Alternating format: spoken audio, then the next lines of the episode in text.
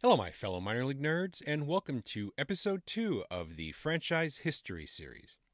This episode was requested by a YouTube viewer as a Throwback Thursday Cap of the Day episode. But after I started doing my research and writing for it, I realized I had way too much information for that, so I decided to make it a franchise history episode instead. So, in this second episode, I will talk about the team that is currently known as the Midland Rockhounds. The first team to play in the Tall City was the Midland Colts, who played in the reformed Class D West Texas League in 1928 and 1929. In their first season, they finished in fourth place with a record of 52 and 64. In 1929, they finished in first place with a 67 and 52 record, but would lose the championship series to the Coleman Bobcats. The series was tied three games to three, but the Colts failed to show up for the seventh and deciding game, thus forfeiting the title to Coleman. The team and the league would not return in 1930. Between 1937 and 1940, two Midland teams would play in the Class D West Texas New Mexico League. The first was the Midland Cardinals, who were affiliated with the National League team in St. Louis in 1937 and 1938. The team didn't make it through that entire 1937 season, withdrawing from the league on July 9th, but did return in time for the 1938 season. They were then replaced by the Midland Cowboys, who played in 1939 and 1940. In 1947, the Longhorn League was founded, lasting until 1955. Midland was represented by the Indians during that time. They would win the league title in 1948 and 1952. In 1956, the league changed its name to the Southwest League, lasting two additional seasons. In 1958, the league changed its name once again, this time to the Sophomore League, and developed closer ties to the American and National League as every club became affiliated.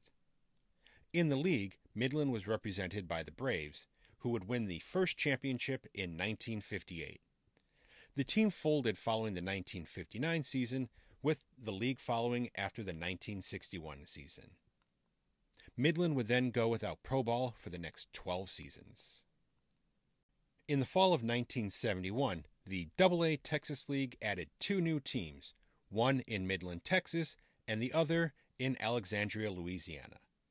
The Chicago Cubs would be the first owners, moving their affiliation from the San Antonio Missions to Midland and naming the team the Midland Cubs.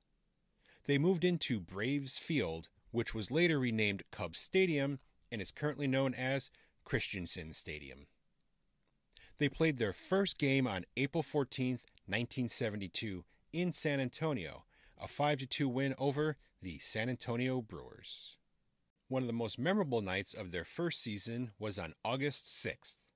At the start of the bottom of the first, in the nightcap of a doubleheader, a swarm of grasshoppers took over Cubs Stadium. Millions of them appeared to have shown up out of nowhere, sending fans screaming and running for cover.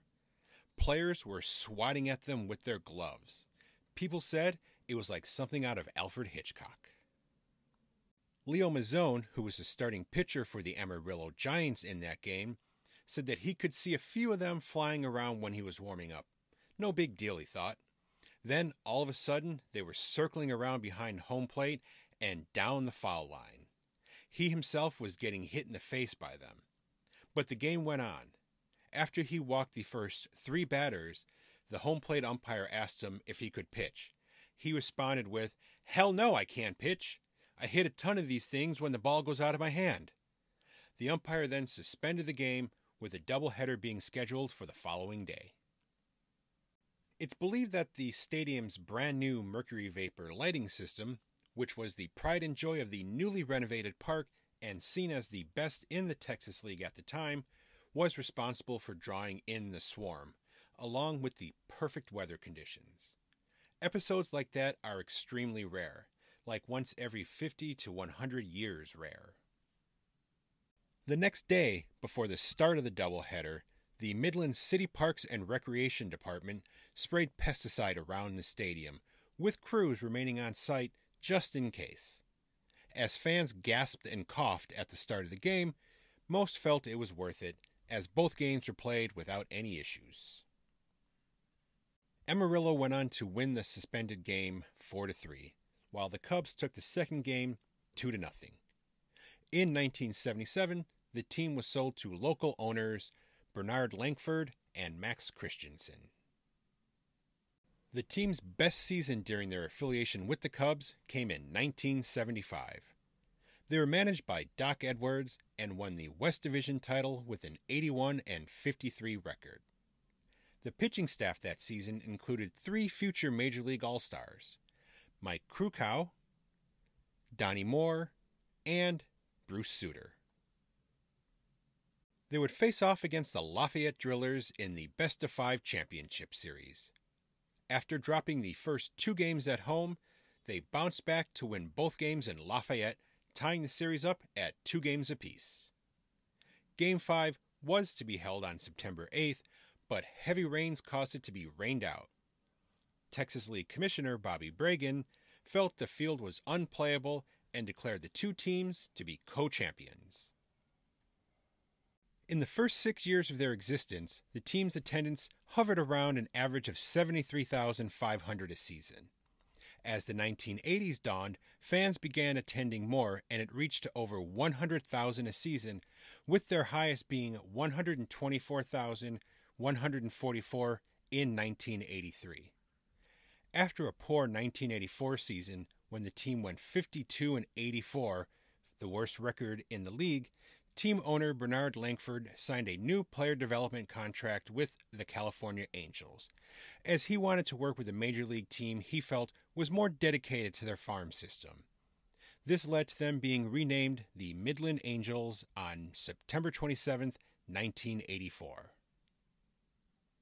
Besides the previously mentioned Krukow, Moore, and Sutter, other future major leaguers who played for the Midland Cubs include pitcher Ron Davis, Hall of Famer Lee Smith, two time World Series champion Joe Carter, outfielder Billy Hatcher, and two time All Star Shawon Dunston. There's strong irony in Langford's statement about wanting a parent club that is dedicated to its farm system, as while the Angels were in Midland, their fans didn't have much to cheer about. They only posted two winning seasons in 1987 and 1989 during their 14 years with the Angels. Cameron Halloway, sports editor for the Odessa American, guessed that geographical bias by their parent club contributed to Midland's streak of poor teams, which saw nine straight losing seasons after 1989. He pointed out that the Angels seemed to prefer keeping their prospects at Class A, Lake Elsinore, or AAA Vancouver. Anytime a good player did make it to Midland, they were usually moved up to Vancouver, he felt, often too early. Despite the poor play on the field, the Midland Angels built up a strong following, as fans usually turned up in large numbers, averaging 169,783 in those 14 seasons. In 1995, Baseball America awarded them the Bob Freitas Award as the nation's most outstanding AA franchise.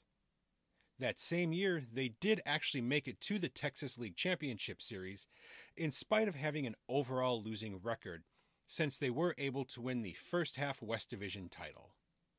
They defeated the Wichita Wranglers three games to two in the playoffs, but fell to the Shreveport Captains four games to one in the championship series. After the 1998 season, Midland's player development contract with the Angels expired.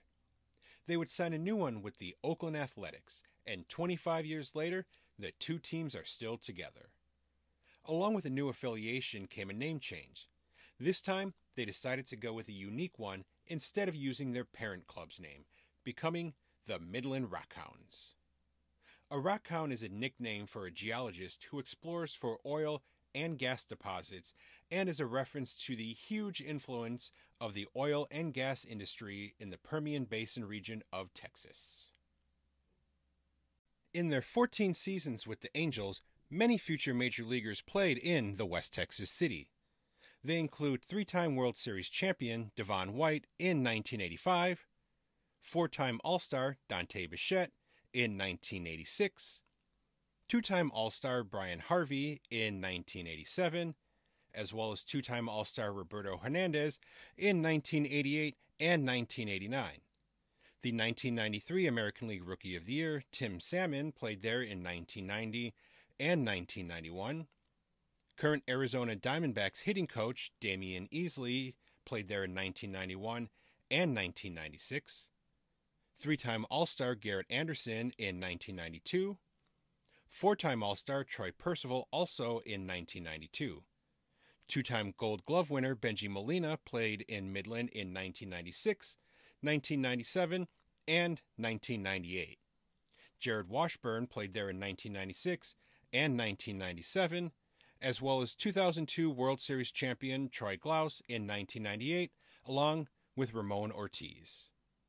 Ortiz, Glaus, Washburn, Molina, Percival, Anderson, and Salmon were all key contributors to the Angels' 2002 World Series victory.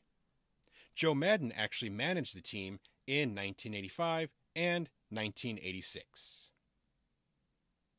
Some noteworthy players who made rehab appearances for the Midland Angels or who played there while attempting a comeback include the 1981 National League Cy Young Award winner Fernando Valenzuela, who had four solid starts in 1991, going 3 and 1 with a 1.96 ERA. 41 year old Hall of Famer Bert Blyleven made five starts in 1992, and in 1995, 39 year old Pedro Guerrero played 66 games in an unsuccessful MLB comeback attempt. The Rockhounds have been extremely successful and popular during their time with Oakland. In 2002, they moved into the newly built First American Bank Ballpark, now known as Momentum Bank Ballpark. This has helped them average over 250,000 fans every season with their peak being in 2013 when they drew 317,233. On the field, the team has won six Texas League championships. Their first was in 2005 when they won both halves of the West Division, going 78 and 62 overall. They defeated the San Antonio Missions in five before going on to defeat the Arkansas Travelers three games to one in the championship series. This was their first outright league championship since they had to share the 1975 title with the Lafayette Drillers. Their second came in 2009. They won the second half West Division title, again finishing with an overall record of 78 and 62. They defeated the first half champs, the San Antonio Missions, in four before taking down the Northwest Arkansas Naturals again in four games. In 2010, they once again made it to the League Championship Series in a rematch against the Naturals. Unfortunately for the Rockhounds, they would fall in four. Between 2014 and 2017, they did something that had not been done in almost a century. They would win four straight Texas League championships, taking down the Tulsa Drillers in 2014 and 2017 and the Naturals back to back in 2015 and 2016. From 1920 to 1925, the Fort Worth Panthers won six titles in a row. Midland Pitching has thrown three no hitters in the franchise's entire existence. The first was by Bernie Beckman for the Cubs on June 8, 1976. The second by Shad Williams for the Angels on May 28, 1994. The most recent was a combined no hitter by Arnold Leone and Jason Fernandez on August 1, 2009. All three were seven inning affairs. On the other end of the spectrum, they've been victims of eight no hitters since the franchise began in 1972. The most notable to mention was thrown by Bud Smith of the Arkansas Travelers on May 6, 2000. What makes it worth noting is that it was his first of three no hitters within 16 months. His second one came just over a month later on June 11, 2000, against the San Antonio Missions. His third came as a rookie for the St. Louis Cardinals on September 3, 2001, when he no hit the San Diego Padres. The franchise has received numerous awards throughout their history. They were named the Texas League Organization of the Year in 1990 and 1994 as the Angels, and in 2002 as the Rockhounds, as well as the already mentioned Bob Freitas Award in 1995. In 2007, they were named the Minor League Organization of the Year being only the third Texas League franchise to do so. And general manager Monty Hoppel has been named Executive of the Year in 1991, 1995, and 2002. With the Rockhounds being affiliated with Oakland for so long, they have seen many future athletics and other major leaguers come through. Some of the names on that very extensive list include Barry Zito in 1999, Eric Byrnes in 1999 and 2000. Rich Harden pitched there in 2002 and 2003. Nick Swisher was there in 2003 as well. Huston Street pitched in 2004. Andre Ethier was there in 2005. Brett Anderson pitched six games there in 2006 and one in 2013. Trevor Cahill was there in 2008 as well. Josh Donaldson in 2009. Sonny Gray in 2011 and 2012. Sean Doolittle in 2012 and 2015. Billy Burns in 2014. Ryan Healy in 2016. And Sean Manaea played there in 2015. Well, my fellow minor league nerds, that's going to do it for this second episode of the Franchise History Series. I want to thank you for all your support. Be sure to like and subscribe to the channel to receive a notification every time a new video is uploaded. And as always, keep on supporting minor league baseball and never stop learning about minor league baseball history.